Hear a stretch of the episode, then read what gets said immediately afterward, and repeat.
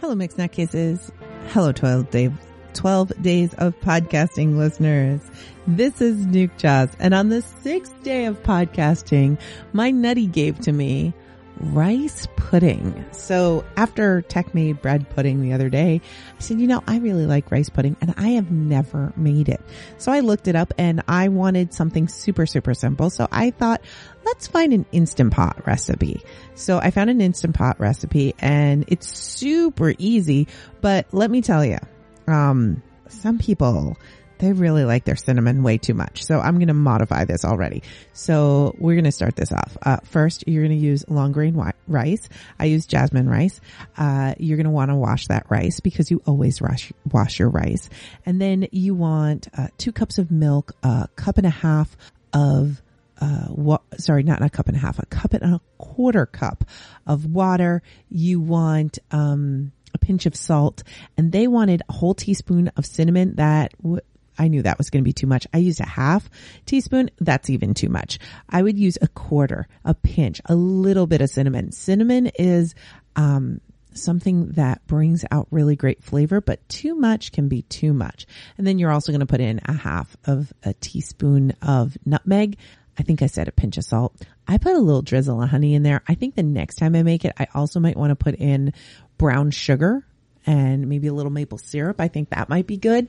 You, uh, take your washed rice, you put it in this mixture in the Instapot and then you put it on for 10 minutes.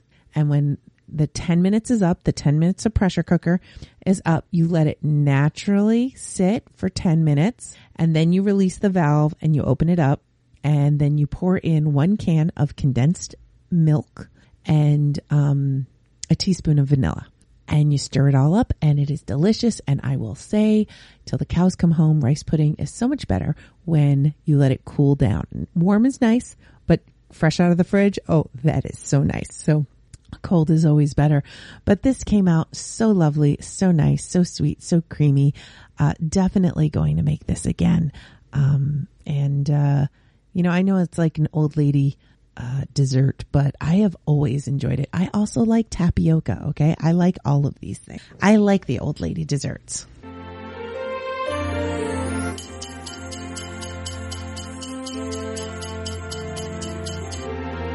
Nutty Bites is produced by Nimlas Studios under a Creative Commons Attribution No Commercial Non-Derivatives 3.0 International License.